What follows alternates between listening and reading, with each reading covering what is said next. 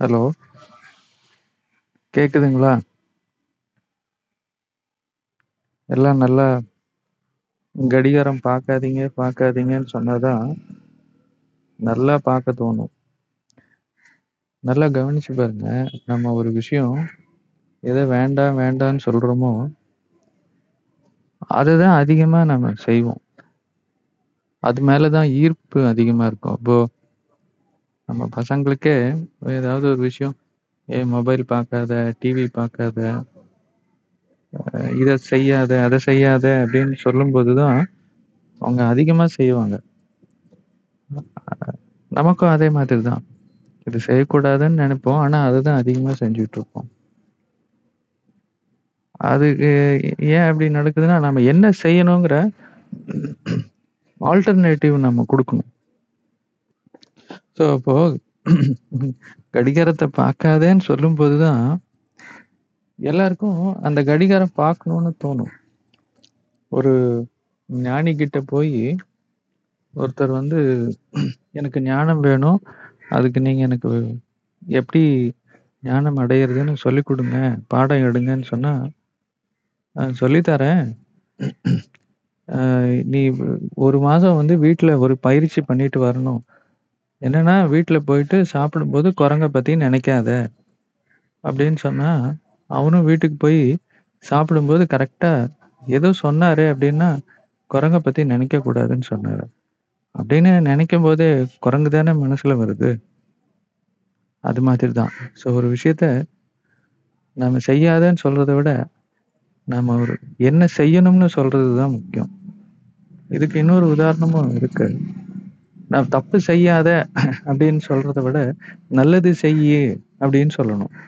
அப்போ டைம் பார்க்காத அப்படின்னு சொல்றது வந்து அது வேணும்னே ஒரு விளையாட்டுக்காக அந்த மாதிரி சொல்லியிருந்தேன்.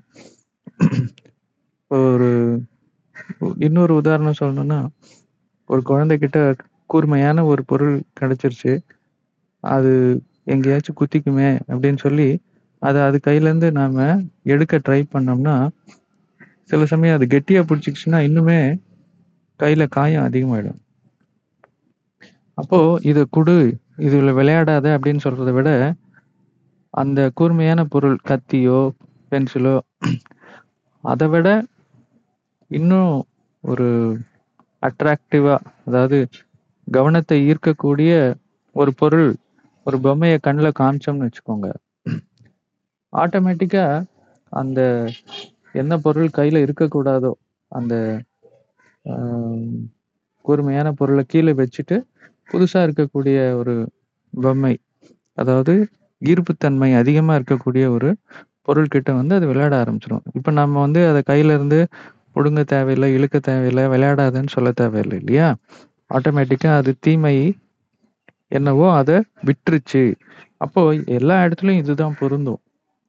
நன்மை செய்யணும் அப்படின்னு சொல்லணுமே தவிர தீமை செய்யாத அப்படின்னு சொல்லக்கூடாது. அப்போ இதை செய்யாத அப்படின்னு சொன்னாக்கா டிவி பார்க்காதன்னு சொன்னா அவங்க கிட்ட ஆல்டர்னேட்டிவ் கொடுக்கணும் நம்ம. ஆனா அப்படி ஒரு ஆல்டர்னேட்டிவ் நான் உங்களுக்கு கொடுக்கல. டைம் பார்க்காதன்னு சொன்னது வந்து இன்னுமே உங்களுக்கு டைம் பார்க்க வச்சிருக்கோம். நீங்க இந்த விளையாட்டை விளையாடி இருந்தா தான் உங்களுக்கு நான் சொல்றது புரியும். சரி அது ஒரு பக்கம். நம்ம சப்ஜெக்ட்டுக்கு வருவோம். இப்போ அந்த கடிகாரம் உறுப்பு கடிகார தத்துவம் அப்படிங்கிறதுக்காக தான் இந்த ஒரு இது வந்து அக்குபஞ்சர்ல ஒரு டாபிக் ஒரு சப்ஜெக்ட்னு வச்சுக்கோங்களேன். இப்போ இது எதுக்காக படிக்கணும்? இது படிக்கிறதுனால என்ன பிரயோஜனம்னா, நம்ம மருத்துவம் அப்படிங்கிற அடிப்படையில இதை படிக்க வேண்டியிருக்கு. இது என்னன்னு தெரிஞ்சுக்க வேண்டியிருக்கு. அப்படிங்கிறதுக்காக இது ஒரு ச- ஒரு டாபிக் ஸோ அந்த சக்தி வந்து நாம் எப்படியெல்லாம் கிரகிக்கிறோம் அப்படின்னு நமக்கு தெரியும். இயற்கையில இருந்து அந்த பஞ்ச பாண்டவர்கள் சொன்னோம் இல்லையா? பஞ்ச சக்திகள். அதுலேருந்து நாம் எப்படி கிரகிக்கிறோம்னு நமக்கு தெரிஞ்சிடுச்சு இப்போ அது நம்ம உடம்புக்குள்ள எப்படி ஒரு பயணம் செய்து எப்படி ஒவ்வொரு உறுப்புக்கும் அந்த சக்தி கொடுக்கப்படுது. தட் இஸ் நம்ம வீட்டில் இருக்கிற அஞ்சு ரூம் பன்னெண்டு ரூம் இருக்குன்னு வச்சுக்கோங்க. பன்னெண்டு ரூமுக்கும் கரண்ட் வேணும். நம்ம வீட்ல வந்து கரண்ட் எல்லா ரூமுக்கும் போயிடும் ஒரே சமயத்துல இதுலயும் போகும் பட் என்னன்னா ஒவ்வொரு ரூமுக்கும் அ ஒவ்வொரு நேரம் அதிகமான கரண்ட் போகும். இப்போ ஒரு உதாரணத்துக்கு நைட் வந்து எல்லா ரூம்லயும் அ லைட்டு எல்லாம் ஃபேன்லாம் ஆஃப் பண்ணி விட்டுருப்போம். நம்ம தூங்குற அறையில மட்டும் ஃபேன் ஓடிட்டுருக்கும், இல்ல ஏசி ஓடிட்டுருக்கும் இல்லையா? அப்ப அந்த இடத்துக்கு அதிகமான கரண்ட் செலவாகுதுல்ல. அது மாரி சாப்பிடுற நேரம் டைனிங் ஹாலுக்கு வரும் அந்த இடத்துல ஃபேன் போடுறோம், லைட் போடுறோம். அப்புறம் சில சமயம் டிவி பார்க்குறோன்னா அந்த டிவி ஆன் பண்ணுறோம் அங்கே அதிகமான கரண்ட் செலவாகும். ஸோ இந்த மாதிரி ஒரு ஒரு ரூமுக்குமே வெவ்வேறு நேரத்தில் அதனுடைய செயல்பாடுக்கு ஏற்ற மாதிரி கரண்ட்டுடைய சப்ளை மாறுதுங்கிற மாதிரி, நம்ம உடம்புக்குள்ள இருக்கிற உறுப்புகளுக்கு ஒரு சின்ன ப்ரோக்ராம் ஒரு ஆப்ரேட்டிங் சிஸ்டம் மூலிமா ஒரு கணக்கு இயற்கையினுடைய கணக்குன்னு வச்சுக்கோங்க. அதாவது ஒரு மரத்துக்கு இலை உதிர்காலம் அப்புறம் வந்து பருவ காலம் இருக்கு இல்லையா? அதுக்கேத்த மாதிரி மாறும். இந்த காலகட்டத்தில் தான் பழம் வரும். இந்த காலத்தில் தான் காய் வரும். இந்த காலத்தில் தான் இலைகள் உதிர்ந்து போகும். அப்படிங்கிற மாதிரி ஒரு ஒரு உறுப்புக்குமே ஒரு ஒரு காலகட்டத்தில் அந்த சக்தியினுடைய அளவு கூடும், குறையும். அப்படி அப்போ 12 உறுப்புகள் இருக்கு நம்ம உள் உறுப்புகள் வெளி உறுப்புகள் இல்ல. அந்த பன்னெண்டு உறுப்புகள் என்னென்னங்கிறது உங்களுக்கு இந்நேரத்துக்கு புரிஞ்சிருக்கும். ஆனா அதை அந்த வேற வேற ஸ்லைட்ஸ் மூலியமா இதுக்கு முன்னாடி சும்மா ஒரு விளையாட்டா ஊர் பேர் மாதிரி போட்டு, ஒரு ஒரு உறுப்புக்கும் பேர் இருக்கு இல்லையா? அந்த பேரை வந்து ஊர் மாதிரி ஆக்கி, ஒரு விஷயத்த சுவாரஸ்யமா சொல்லணும். ஏதோ ஒரு கலாட்டா பண்ணுங்கிறதுக்காக அந்த மாதிரி சொல்றேன். உங்களுக்கு புரிஞ்சுதா புரியலையான்னு எனக்கு தெரியல. ஆனா அது இன்னைய மொத்தம் 12 உறுப்பு அப்படின்னா, அது அந்த அஞ்சு மூலப்பொருட்கள் இருக்குல்ல. நீர், நிலம், நெருப்பு, காற்று, ஆகாயம் அதுல வந்து ஒன்னொன்றுக்கும் ரெண்டு ரெண்டு வரும். அதுல 10 உறுப்பு தானே வருது. அதாவது ஒரு ஒரு ராஜ உறுப்பு, ஒரு துணை உறுப்பு. சரியா? ஒரு ஒரு மூலப்பொருளுக்கும் ஒரு ராஜ உறுப்பு, ஒரு துணை உறுப்பு இருக்கும். இப்போ அஞ்சு மூலப்பொருள் அப்படின்னாக்கா 10 உறுப்புகள் இருக்கணும். 10 வந்துரும். ஆனா இன்னும் எக்ஸ்ட்ரா ரெண்டு வந்து அந்த நெருப்பு அதாவது வெப்பம் வெப்பம் மூ மூலப்பொருளுக்கு வந்து நாலு உறுப்புகள் கண்ட்ரோல்ல இருக்கு. இது வந்து அக்குபஞ்சர் சயின்ஸ் ஸோ இது எதுக்கு சார் இப்படியெல்லாம் இருக்கு அப்படின்லாம் எனக்கு தெரியாது. அதனால அந்த கேள்வி விட்டுருங்க. நமக்கு அது தேவையில்லை அ கடைசியில நான் சொல்றேன். எதுக்காக இது படிக்கிறோம் அப்படின்னு சொல்லிட்டு. அப்போ உங்களுக்கு புரிஞ்சிடும் ஸோ ஆக மொத்தம் 12 உள் உறுப்புகள் இருக்கு. அந்த சக்தி என்ன செய்யும்னா, அப்படியே டிராவல் பண்ணும். ஒரு ஒரு உறுப்பா டிராவல் பண்ணும். அப்போ காலையில 3லேருந்து 5 மணின்னா, இந்த நுரையீரலுக்கு வந்து சக்தி அதிகமா கிடைக்கும். நான் அது எதுக்காக இந்த சக்தி டிராவல் பண்ணுது அப்படின்னா, நார்மலாவே எல்லா உறுப்புக்கும் சக்தி எல்லா சமயமும் இருந்துட்டு தான் இருக்கும். ஆனா இந்த எக்ஸ்ட்ரா எனர்ஜி ஒரு பூஸ்ட் எதுக்குன்னா, ஒரு மெகா கிளீனிங் மாதிரி. அத அந்த உறுப்பு எப்படி வந்து அந்த உடல் ஃபுல்லா நல்லா வேலை செய்யறதுக்கு ரெகுலரா வேலை செய்யும்போது, அதுலயும் கழிவுகள் ஏற்படும் இல்லையா? அப்போ அது செல்ஃப் கிளென்சிங் பண்றதுக்கு. தட் இஸ் அதுல சில கழிவுகள் சேர்ந்துருக்கும் அதை ரிமூவ் பண்ணணும். அதுல சில பழைய அணுக்கள் ரிமூவ் பண்ண வேண்டியிருக்கும். புது அணுக்கள் உற்பத்தி செய்ய வேண்டியிருக்கும். ஸோ அந்த உறுப்புக்கான rehabilitation or regeneration or rejuvenation rehabilitation, regeneration rejuvenation அதாவது புதிய அணுக்கள் உற்பத்தி பண்ணுறது பழைய அணுக்கள் நீக்கிறது இந்த வேலைகள் எல்லாம் அதுக்கு அதிகமான சக்தி தேவை. அடிப்படை வேலைகளுக்கு ஒரு நிதர்சனமான சக்தி போதும். ஆனால் இந்த அதிகமான வேலை இருக்கும் இல்லையா? அதுக்காக தான் அந்த ரெண்டு மணி நேரம். ஸோ 12 உறுப்புக்கும் தண்ணியை க்ளீன் பண்ணுறதுக்காக தண்ணியே க்ளீன் பண்ணுறதுக்காக அந்த சக்தி வந்து தேவைப்படுது. அப்போ இப்போ ஃபார் எக்ஸாம்பிள் நம்ம காலையில அஞ்சு மணிலேருந்து ஏழு மணிக்குள்ள பார்த்தீங்கன்னா, எல்லாருக்குமே வந்து டாய்லெட் போகணும்னு தோணும். டூ பாத்ரூம் போகணும்னு தோணுது இல்லையா? அப்போ என்னன்னா, அதுக்கு அந்த சமயம் வந்து கிளீனிங் ப்ராசஸ் பண்ற டைம் அது. அப்போ நம்ம க அந்த டைம் எந்திரிப்போம். அஞ்சு மணிக்கு எந்திரிச்சோம்னா டாய்லெட் வந்துடும் போயிடுவோம். ஆனா ஏழு மணிக்கு, எட்டு மணிக்கெல்லாம் எந்திரிச்சோம்னா வராது. அப்படின்னா என்ன அர்த்தம்? நம்ம சீக்கிரமா எந்திரிக்கணும் அப்படிங்கிறது ஒரு கட்டாயமா இருக்கு. அப்போ இந்த மாதிரி ஒவ்வொரு உறுப்புக்கும் அதிகமான அ ஒரு சக்தியினுடைய அ அவைலபிலிட்டி ஏற்படுத்தி குடுக்குது இயற்கை. இப்போ ஒவ்வொரு உறுப்புக்கும் அந்த மாதிரி ஒரு சின்ன சின்ன செயல் இருக்கும். இப்போ 3 மணி காலை அதிகாலை 3 மணிலேருந்து 5 மணி வரைக்கும் பிரம்ம முகூர்த்தம்னு சொல்லுவாங்க. அந்த சமயம் வந்து இதுக்கு முன்னாடி நாள் நடந்த எல்லா கழிவுகளும் கிளென்ஸ் ஆகி, பூமியே சுத்தமா ஆகி, நம்ம உடம்பையும் சுத்தம் பண்ணி, தட் இஸ் uh, அந்த அந்த என்ன சொல்லுவாங்க? Uh, நெக்ஸ்ட் டே புதுசா உருவாகுது இல்லையா? புதிய உருவாக்கம், புதிய காற்று. அந்த புது காற்றுல அவ்வளவு சக்தி இருக்கும். அவ்வளவு நல்லது நடக்கும். தூங்கிட்டு இருந்தாலோ, இல்ல ஏசி போட்டுட்டு தூங்கிட்டு இருந்தாலோ, ஜன்னல் கதவுலாம் தூங்கிட்டு இருந்தாலோ, அந்த காத்து நமக்கு கிடைக்காது. இப்போ காற்று சக்தி நமக்கு வேணும் அப்படின்னா அந்த 3லேருந்து 5 மணிக்குள்ள நாம எந்திரிச்சோம்னாக்கா, நமக்கு அந்த காற்றினுடைய சக்தி நமக்கு கிடைக்கும். பிராண சக்தி. ரொம்ப முக்கியமான சக்தி இது. அப்போ இது வந்து அந்த சமயம் தூங்கிட்டு இருந்தோம்னாக்கா, இல்ல முக்கியமா ஏசி போட்டு தூங்கிட்டு இருந்தோம், ஜன்னல் மூடி தூங்கிட்டு இருந்தோம்னா, நமக்கு அது கிடைக்காது. அப்போ நம்ம பலகீனம் கொஞ்சம் இருக்க தான் செய்யும். அதனால அது ஏத்த மாதிரி பார்த்துக்கணும். நம்ம நம்ம ஊர்ல அந்த அளவுக்கு குளிர்லாம் கிடையாது. ஸோ ஜன்னலையாச்சும் திறந்து வச்சுக்கோங்க. ஏசி போட்டாலும் ஜன்னல் திறந்து வச்சுட்டு தூங்குங்க. ம். இதெல்லாம் வந்து அந்த ஆர்கான் கிளாக் தியரிலேருந்து நமக்கு கிடைக்கக்கூடிய சில சின்ன சின்ன துணுக்குகள். சரிங்களா?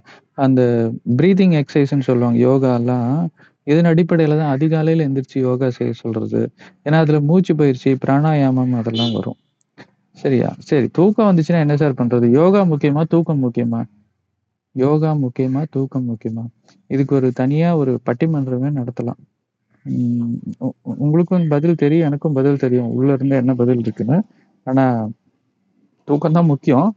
அது எப்படிங்கறத நம்ம பார்ப்போம். அப்ப காத்து எப்படி கிடைக்கும்? இந்த கேள்வி எல்லாம் இருக்கு. ஆனா, அதுக்கு முன்னாடி அடிப்படையா நம்ம உடம்பு எப்படி இயங்குதுன்னு தெரிஞ்சுக்கிறதுக்கு தான் இந்த ஆர்கன் கிளாக் தியரி. தட் உறுப்பு கடி கடிகார தத்துவம். அதை புரிஞ்சுக்கிறதுக்கு தான் இப்போ இந்த பதிவு போடுறேன். அது நேரம் சம்மந்தப்பட்டதா இருக்கிறதுனால, நம்ம கொஞ்சம் விளையாட்டு மாதிரி விளையாடணும். கடிகாரம் பார்க்காம, உங்க உடம்பு உங்ககிட்ட பேசுற பாஷைய நீங்க உணர ட்ரை பண்ணுங்க. ஆனா, நம்ம ரொம்ப பிஸி ஆட்களுங்க அவ்வளவெல்லாம் பண்ண முடியுமா? அப்படின்னு யோசிப்போம் இல்லையா? நான் அது ரெண்டு ஸ்லாட்டா அது கொடுத்தேன் இத்தனைக்கும் 6, 6 மணி நேரம் தான். ஃபுல் டே பண்ணீங்கன்னா ரொம்ப சுவாரஸ்யமா இருக்கும். கடிகாரம் கடிகார விரதம் இதுக்கு பேரு. கடிகார விரதம் வாரத்துக்கு ஒரு தடவை பண்ணுன்னு வச்சுக்கோங்களேன், நோயே வராது. நோயெல்லாம் அப்படியே காணா போயிடும். அவ்வளோ பவர்ஃபுல்லான ஒரு விஷயம் இது. கடிகார விரதம். முடிஞ்சா பண்ணி பார்ப்போம். நம்ம அப்படிங்கிறது ஒரு பக்கம் இருந்தால் இந்த கடிகார விரதம், மொபைல் விரதம், மொபைல் விரதமாகவும் ஆயிடும் அது. ஏன்னா, மொபைல்லயும் டைம் இருக்கும் இல்லையா? ஸோ நம்ம அதை பார்க்கக்கூடாது அப்படின்னு சொன்னாக்கா, அந்த இடத்துல நம்ம மொபைல் விரதம், கடிகார விரதம், உண்ணாவிரதம், விரதம் அப்புறம் மௌன விரதம். இதெல்லாம் சேர்த்து வாரத்துக்கு ஒரு தடவை செஞ்சோம்னு வச்சுக்கோங்க. நோய்ங்கிறது கிட்டேயே வராது. அது அவ்வளவு ஆச்சரியமாகவும் அவ்வளவு ஒரு நல்ல உணர்வையும் நமக்கு கொடுக்கும் சரியா? இப்போது அ வால்யூம் கம்மியாயிடுச்சோ? சரி பரவாயில்ல முடிஞ்ச அளவுக்கு சத்தமாக பேசுகிறேன் ஃபஸ்ட்டு ம், ஆரம்பித்து அதுக்கப்புறம் வயிறுக்கு வரும். அப்போ ஏழு மணிலேருந்து ஒன்பது மணி வரை, தட் இஸ் காத்தால ஏழு மணிலேருந்து 9 மணி வரைக்கும் ஒரு நல்ல பசி வரும் இல்லையா? அந்த பசி வந்தால் சாப்பிட்லாம் சரி கா சக்தி உள்ளே போகுது, அந்த பராமரிப்புக்காக போகுது. ஆனால் பராமரிப்பு செய்யும்போது எனக்கு பசி வரலை அப்படின்னு சொன்னால் நம்ம வந்து அப்போ சாப்பிடக்கூடாது. பசி வந்தால் தான் சாப்பிடணும் அப்படிங்கிற அடிப்படை ரூலை நம்ம எப்போதுமே ஞாபகம் வச்சுக்கணும். சரிங்களா? அது மாதிரி ஒன்பது மணிக்கு மேலே அது மண்ணீரலுக்கு வந்து சேரும். ஸோ மண்ணீரலினுடைய கிளீனிங் ப்ராசஸ் நடக்க ஆரம்பிக்கும். தட் இஸ் மண்ணீரலில் இருக்கிற கழிவுகள் நீக்கப்படும். அதுக்கப்புறம் அதில் ஏற்கனவே இருந்த பழைய அணுக்கள் நீக்கப்படும். புதிய அணுக்கள் உற்பத்தி ஆகறதுக்கான வேலைகள் அங்கே நடக்க ஆரம்பிக்கும். அது மாதிரி ஒவ்வொரு இதுவும் உங்களுக்கு தெரியும். இப்போ அந்த கிளாக்கை புரிஞ்சுக்கிறதுக்கு நான் இதை ஒரு எக்ஸாம்பிளாக சொல்லிகிட்டு இருக்கிறேன். சரி இதெல்லாம் எ எதுக்கு தெரிஞ்சுக்கணும் அப்படின்னா, இதன்படி வாழணுமா? ஒரு ஒரு உறுப்புக்கு ஏற்ற மாதிரி நம்ம வாழணுமா? அப்படிங்கிறது தான் இங்கே கேள்வி. இப்போ எப்போ தூங்கணும்? எப்போ சாப்பிடணும்? இப்போ பசிக்குது இந்த 7லேருந்து 9 மணிக்குள்ள இந்த சக்தி வந்து வயிறுக்கு போகுது அப்படின்னு சொல்கிறீங்கன்னாக்கா அந்த சமயம் சாப்பிடணுமா? இல்லை பசி இருந்தால் தான் சாப்பிடணுமா? அப்படிங்கிற கேள்வி இருக்குது நம்ம ரெண்டுத்தையும் ஃபாலோ பண்ணாமல் ஒம்பது மணிக்கு மேலே நம்ம சாப்பிட்றது வந்து கடிகாரத்துக்காக சாப்பிடுவோம். ஸோ இப்போ மூணு கடிகாரம் இருக்குது இதில் எந்த கடிகாரம் ஃபாலோ பண்ணுறது ஒன்று நம்ம வீட்டில் மாட்டியிருக்கிற செவுத்துல மாட்டியிருக்கிற கடிகாரம். இன்னொன்று இப்போ நீங்கள் படித்த ஆர்கன் கிளாக் அதாவது உறுப்பு கடிகாரம். மூணாவது ஒரு கடிகாரத்தை தான் நீங்கள் ப்ராக்டிக்கலாக இப்போ அனுபவிச்சீங்க தட் இஸ் அந்த விளையாட்டை விளையாடும்போது நம்ம உடம்பு ஒவ்வொருத்தருக்குமே ஒரு கடிகாரத்தினுடைய இயக்கம் வந்து வேறு மாதிரி இருக்கும் தட் இஸ் எக்ஸாக்டாக இந்த உறுப்பு கடிகாரத்தை ஃபாலோ பண்ணாது எக்ஸாக்டாக யாருக்கு ஃபாலோ பண்ணுன்னா ஹண்ட்ரட் பர்சன்ட் பர்ஃபெக்ட் ஹெல்த் இருக்கிறவங்களுக்கு மட்டும்தான் அது எக்ஸாக்டாக ஃபாலோ பண்ணும். அப்படி ஹண்ட்ரட் பர்சன்ட் பர்ஃபெக்ட் ஹெல்த் இல்லைன்னா நமக்கு வந்து வித்தியாசமாக தான் இருக்கும். வித்தியாசமாக இருக்குங்கிற பட்சத்தில் ஒரு உதாரணம் சொன்னேன்ல ஏழு மணிலேருந்து ஒம்பது மணிக்குள்ளே வயிறுக்கு அந்த சக்தி பரிமாற்றம் வரும்போது பசி எடுக்கலைன்னா நாம் வந்து சாப்பிடக்கூடாதுன்னு தான் அர்த்தம். கரெக்டு தானேங்க?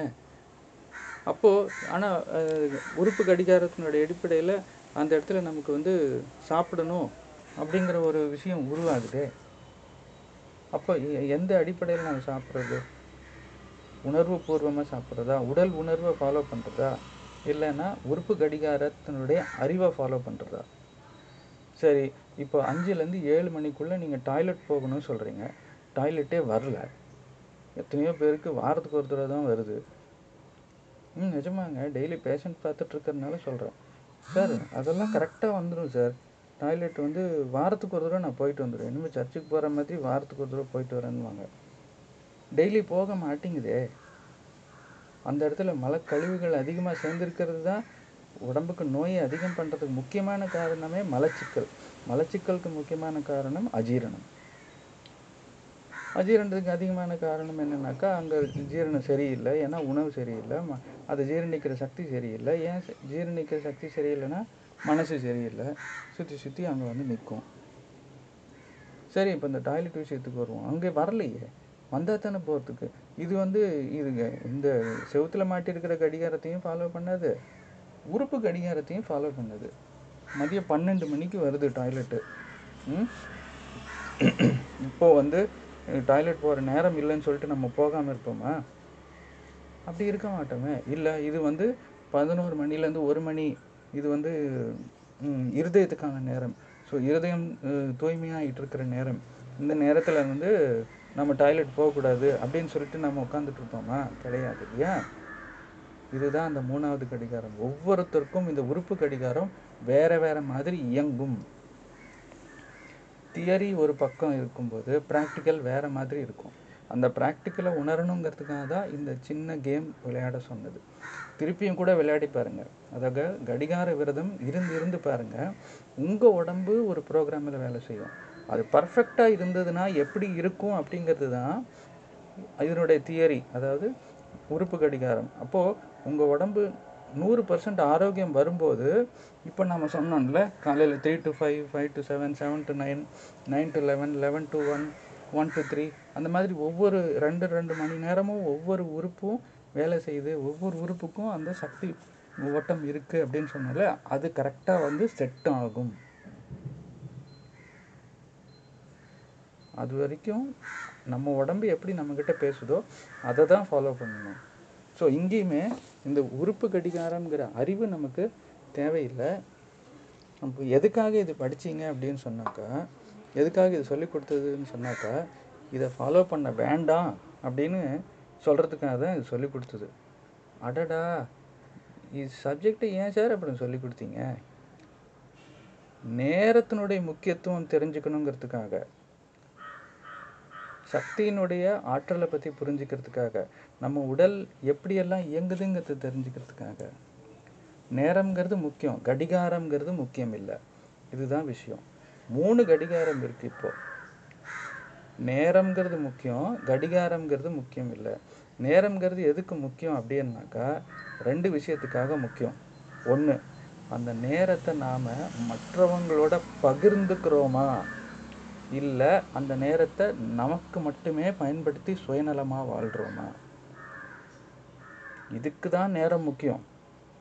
நாம் நம்மளுடைய நேரத்தை நமக்காக எவ்வளோ பயன்படுத்துகிறோம் நம்மளை தவிர இருக்கக்கூடிய நம்மளுடைய குடும்பத்துக்காகவும் நம்மளுடைய சமுதாயத்துக்காகவும் நம்மளுடைய படைச்ச ஆற்றலுக்காகவும் நம்மளை சுற்றி இருக்கிற மற்ற ஜீவன்களுக்காகவும் நாம் எப்படி பயன்படுத்துகிறோம் இத்தனை பொறுப்பு இருக்குது நம்மளுடைய இருபத்தி நான்கு மணி நேரத்தை நாம் இந்த அஞ்சு விதமாக பிரிக்கணும் அப்படின்னா நமக்கு இருபது பர்சன்ட் தான் வந்து சேருது. இருபது பர்சன்ட் வருதுன்னா மீதி எண்பது பர்சன்ட்டு அதில் இருபது பர்சன்ட் நம்ம குடும்பத்துக்கு இருபது பர்சன்ட் சமுதாயத்துக்கு இருபது பர்சன்ட் நம்மளை படைச்ச ஆற்றல் அந்த பஞ்சசக்திகளுக்கு மீதி இருபது பர்சன்ட் நம்மள மனிதன் இல்லாத மற்ற ஜீவராசிகளுக்கு. எண்பது பர்சன்ட் ஆச்சு. அப்போ நமக்குன்னு பார்த்தா எவ்வளோ நேரம் சார் ஒதுக்க முடியும்? எவ்வளோ நேரம் ஒதுக்க முடியும்? இருபது பர்சன்ட் தான் நமக்கு ஒதுக்க முடியும். ஆனால் நம்ம சுயநலமாக நூறு பர்சன்ட்டையும் சாப்பிட்றோம். மற்றவங்கள பற்றி கவலையே படுறது கிடையாது. நான் எனக்கு வேணும் எனக்கு வேணும் அப்படின்னு சொல்லி எல்லாத்தையும் நாமளே எடுத்து அந்த நேர நேரமே இங்கே ஒரு அதிகமாக உட்கொள்ளும் போது அதிகமாக உட்கிரகிக்கிறோம் பார்த்தீங்களா அந்த நேரமே இங்கே கழிவாக சேர ஆரம்பிக்கும் நேர கழிவு. நேரம் நேர ஓட்டம் நேரங்கிறதே ஒரு தடையை ஏற்படுத்தும். கழிவுகள் உணவில் மட்டும் ஏற்படுறதில்ல. சக்தி ஓட்டத்திலும் ஏற்படும். இதெல்லாம் தான் நேரத்தினுடைய முக்கியத்துவம். நமக்கு லைஃப்பை நம்ம எப்படி வாழணும் அப்படிங்கிறதுக்கு நம்ம நேரத்தை எப்படி பிரித்து பார்க்கணும் அப்படின்னாக்கா அதுக்கு இதெல்லாம் இப்போ நம்ம உடம்பு வேற ஒரு ப்ரோக்ராமில் வேலை செய்யுது அதை புரிஞ்சிக்க வேண்டிய அவசியம் கிடையாது நமக்கு. ஆர்கன் கிளாக் தியரி நமக்கு தேவையே இல்லை. எப்படி வாழணுங்கிறது நம்மளுடைய உள் உணர்வுக்கு தெரியும். இந்த ஆர்கன் கிளாக் தியரி தேவையில்லை அப்படின்னு சொல்கிறதுக்கு தான் இதை படித்தோமே. அப்போது சரி அப்போது நேரத்துக்கு இன்னொரு விஷயம் ஒன்று வந்து பகிர்தல். இன்னொரு காரியம் காரியம் என்னென்னா இந்த நேரம் அதாவது கடிகாரம் தான் நம்மளை வந்து கண்ட்ரோல் பண்ணுது. இந்த நேரத்துக்கு சாப்பிடு இந்த நேரத்துக்கு தூங்கு இந்த நேரத்துக்கு படி இந்த நேரத்துக்கு ஸ்கூலுக்கு போ இந்த நேரத்துக்கு ஆஃபீஸ்க்கு போ அப்படின்னு சொல்லி நம்மளுடைய எல்லா செயல்களையும் இந்த கடிகாரம் தான் நம்மளை கண்ட்ரோல் பண்ணுது. நம்ம கடிகாரத்தை பயன்படுத்தணுமா? இல்லை கடிகாரம் நம்மளுக்கு கமாண்ட் கொடுக்கணுமா? நம்மளுக்கு கட்டளை இடணுமா? நம்ம கடிகார நம்ம தான் கடிகாரத்தை பயன்படுத்தணும். ஆனால் அது என்ன பண்ணிட்டு இருக்குன்னா அதுதான் நம்மளை இதை செய்ய அதை செய்ய அதை செய்யன்னு சொல்லி நம்மளை கண்ட்ரோல் பண்ணிகிட்ருக்கு இருக்கு நம்ம கடிகாரத்துக்கும் கீழே போயிட்டோம். நம்மளை அது கண்ட்ரோல் பண்ணுதுன்னா ராஜா தானேங்க சேவகனை கண்ட்ரோல் பண்ணணும்? எஜமானி தானே வீட்டு வேலையாட்களை கண்ட்ரோல் பண்ணணும்? இங்கே யார் எஜமானி? நமக்கும் மேலே இருக்கிற அந்த கடிகாரம் நமக்கு எஜமானியாக வேலை செஞ்சுக்கிட்டு இருக்கு அப்போ நம்ம கடிகாரத்துக்கும் கீழே போயிட்டோமா? ஒரு அக்ரிணை பொருள். கடிகாரம்ங்கிறது. அதுக்கும் கீழேயா போயிட்டோம் நம்ம.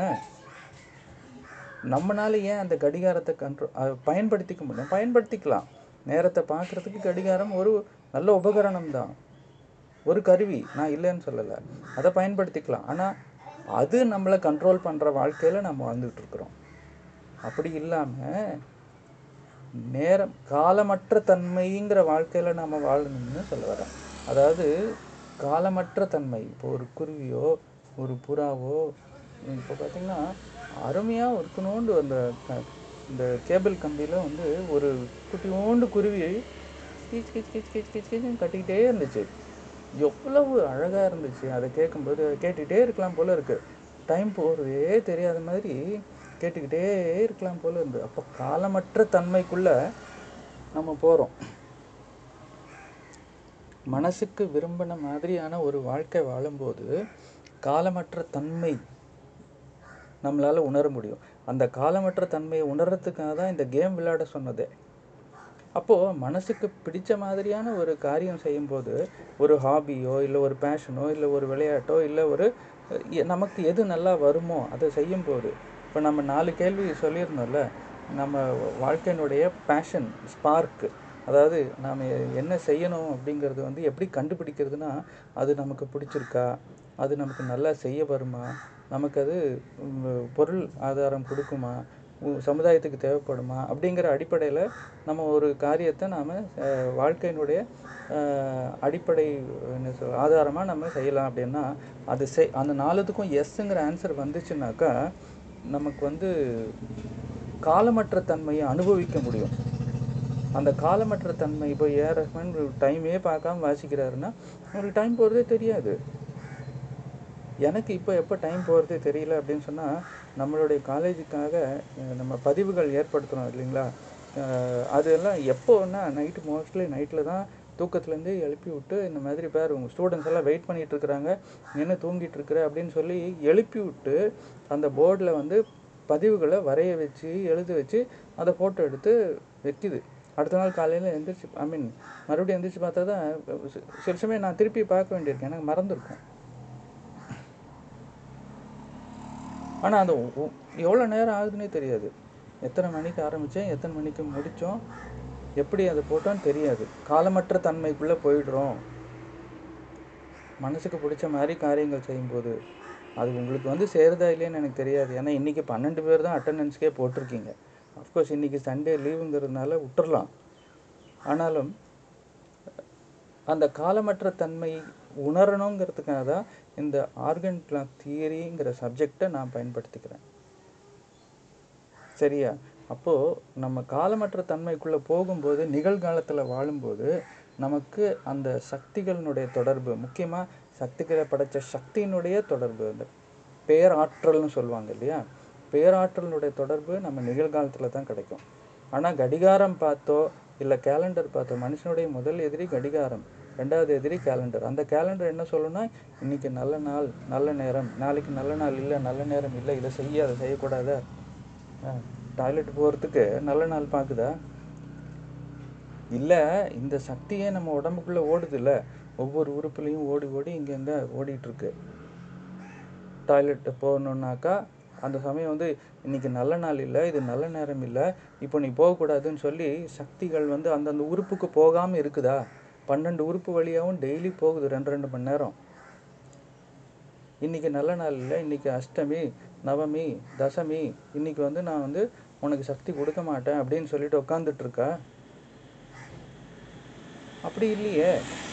ஆனால் நம்ம நல்லது செய்கிறதுக்கோ இல்லை ஏதோ ஒரு காரியம் செய்கிறதுக்கோ இந்த நாள் கிழமை பார்க்குறோம் பார்த்தீங்களா? நாள் கிழமை நேரம். இதெல்லாம் பார்க்குறோம்ல அது சரி இல்லை தானே? நமக்கு கிடைக்கக்கூடிய சக்தி மட்டும் என்றைக்காக இருந்தாலும் எல்லா உறுப்புக்கும் நமக்கு வந்து பேராற்றல் வேணும். அந்த ஆற்றல் சக்தியினுடைய பரிமாற்றம் வேணும். ஆர்கன் கிளாக் தியரி பிரகாரம் எல்லா உறுப்புக்கும் ரெண்டு ரெண்டு மணி நேரம் இந்த புதுப்பித்தல் நடக்கணும் அப்படின்லாம் நம்ம எதிர்பார்க்குறோம். ஆனால் நம்ம கொடுக்கறது மட்டும் இன்றைக்கி நல்ல நாள் இன்றைக்கி நல்ல நாள் இல்லை நல்ல நேரம் நல்ல நேரம் இல்லைன்னு சொல்லி நம்ம தள்ளி போடுறோமே. அது எப்படி நியாயமாக இருக்கும்? ஸோ அதெல்லாம் ஒன்றும் கிடையாது அவ்வளோதான் அது மாதிரி இது பன்னெண்டு உறுப்புக்கும் அந்த சக்தியினுடைய ஓட்டம் வந்து எப்படி ஈக்குவலாக போகும்? ஈக்குவலானாக்கா பாரபட்சம் பார்க்காது. இல்லை நீ வந்து வயிறு நீ வந்து ஒன்றுத்துக்கும் உதவி இல்லை. நான் வந்து மண்ணீரலுக்கு தான் அதிகமான சக்தி கொடுப்பேன். நான் இருதயத்துக்கு தான் அதிகமான சக்தி கொடுப்பேன். நான் வந்து கல்லீரலுக்கு தான் அதிகமான சக்தி கொடுப்பேன். அப்படின்னு சொல்லிட்டு ஒரு ஒரு உறுப்புக்கும் இன்னொரு உறுப்புக்கும் பாரபட்சம் பார்க்காது. எல்லா உறுப்புக்கும் நான் இருக்கேன் அப்படின்னு சொல்லி காட்டும். அது ஒரு பெரிய நம்பிக்கை. அந்த உறுப்புக்கு வந்து ஆஹா இன்னைக்கு வரப்போகுது. இன்னைக்கு சக்தி வரும்போது நம்ம க்ளீன் பண்ணிக்கலாம் அப்படின்னு சொல்லி எல்லா உறுப்பும் வெயிட் பண்ணும்.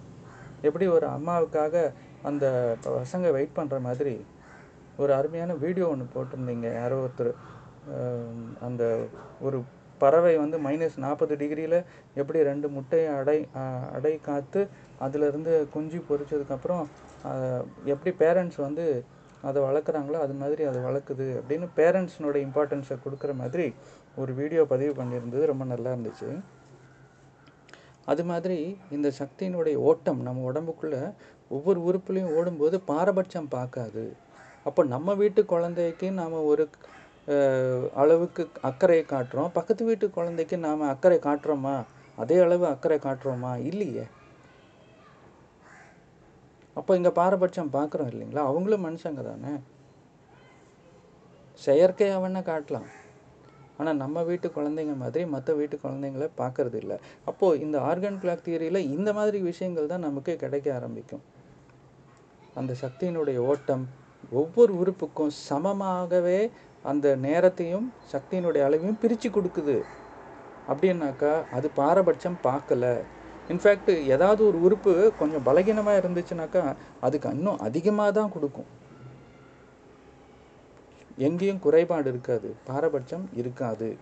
இது எங்கள் வீட்டு சொத்து இது எங்கள் வீட்டு ஆள் ஏன் ஆள் அப்படின்னு சொல்லி அவங்களுக்கு நிறைய கொடுக்கறதும் மற்றவங்களுக்கு கம்மியாக கொடுக்கறதும் வந்து பாரபட்சம் பார்க்குறது. அதனால தான் நம்ம நம்ம வந்து எப்போதும் மிச்சமானதை கொடுக்கக்கூடாதுன்னு சொல்கிறது பழைய ட்ரெஸ்ஸை கொடுக்கக்கூடாது.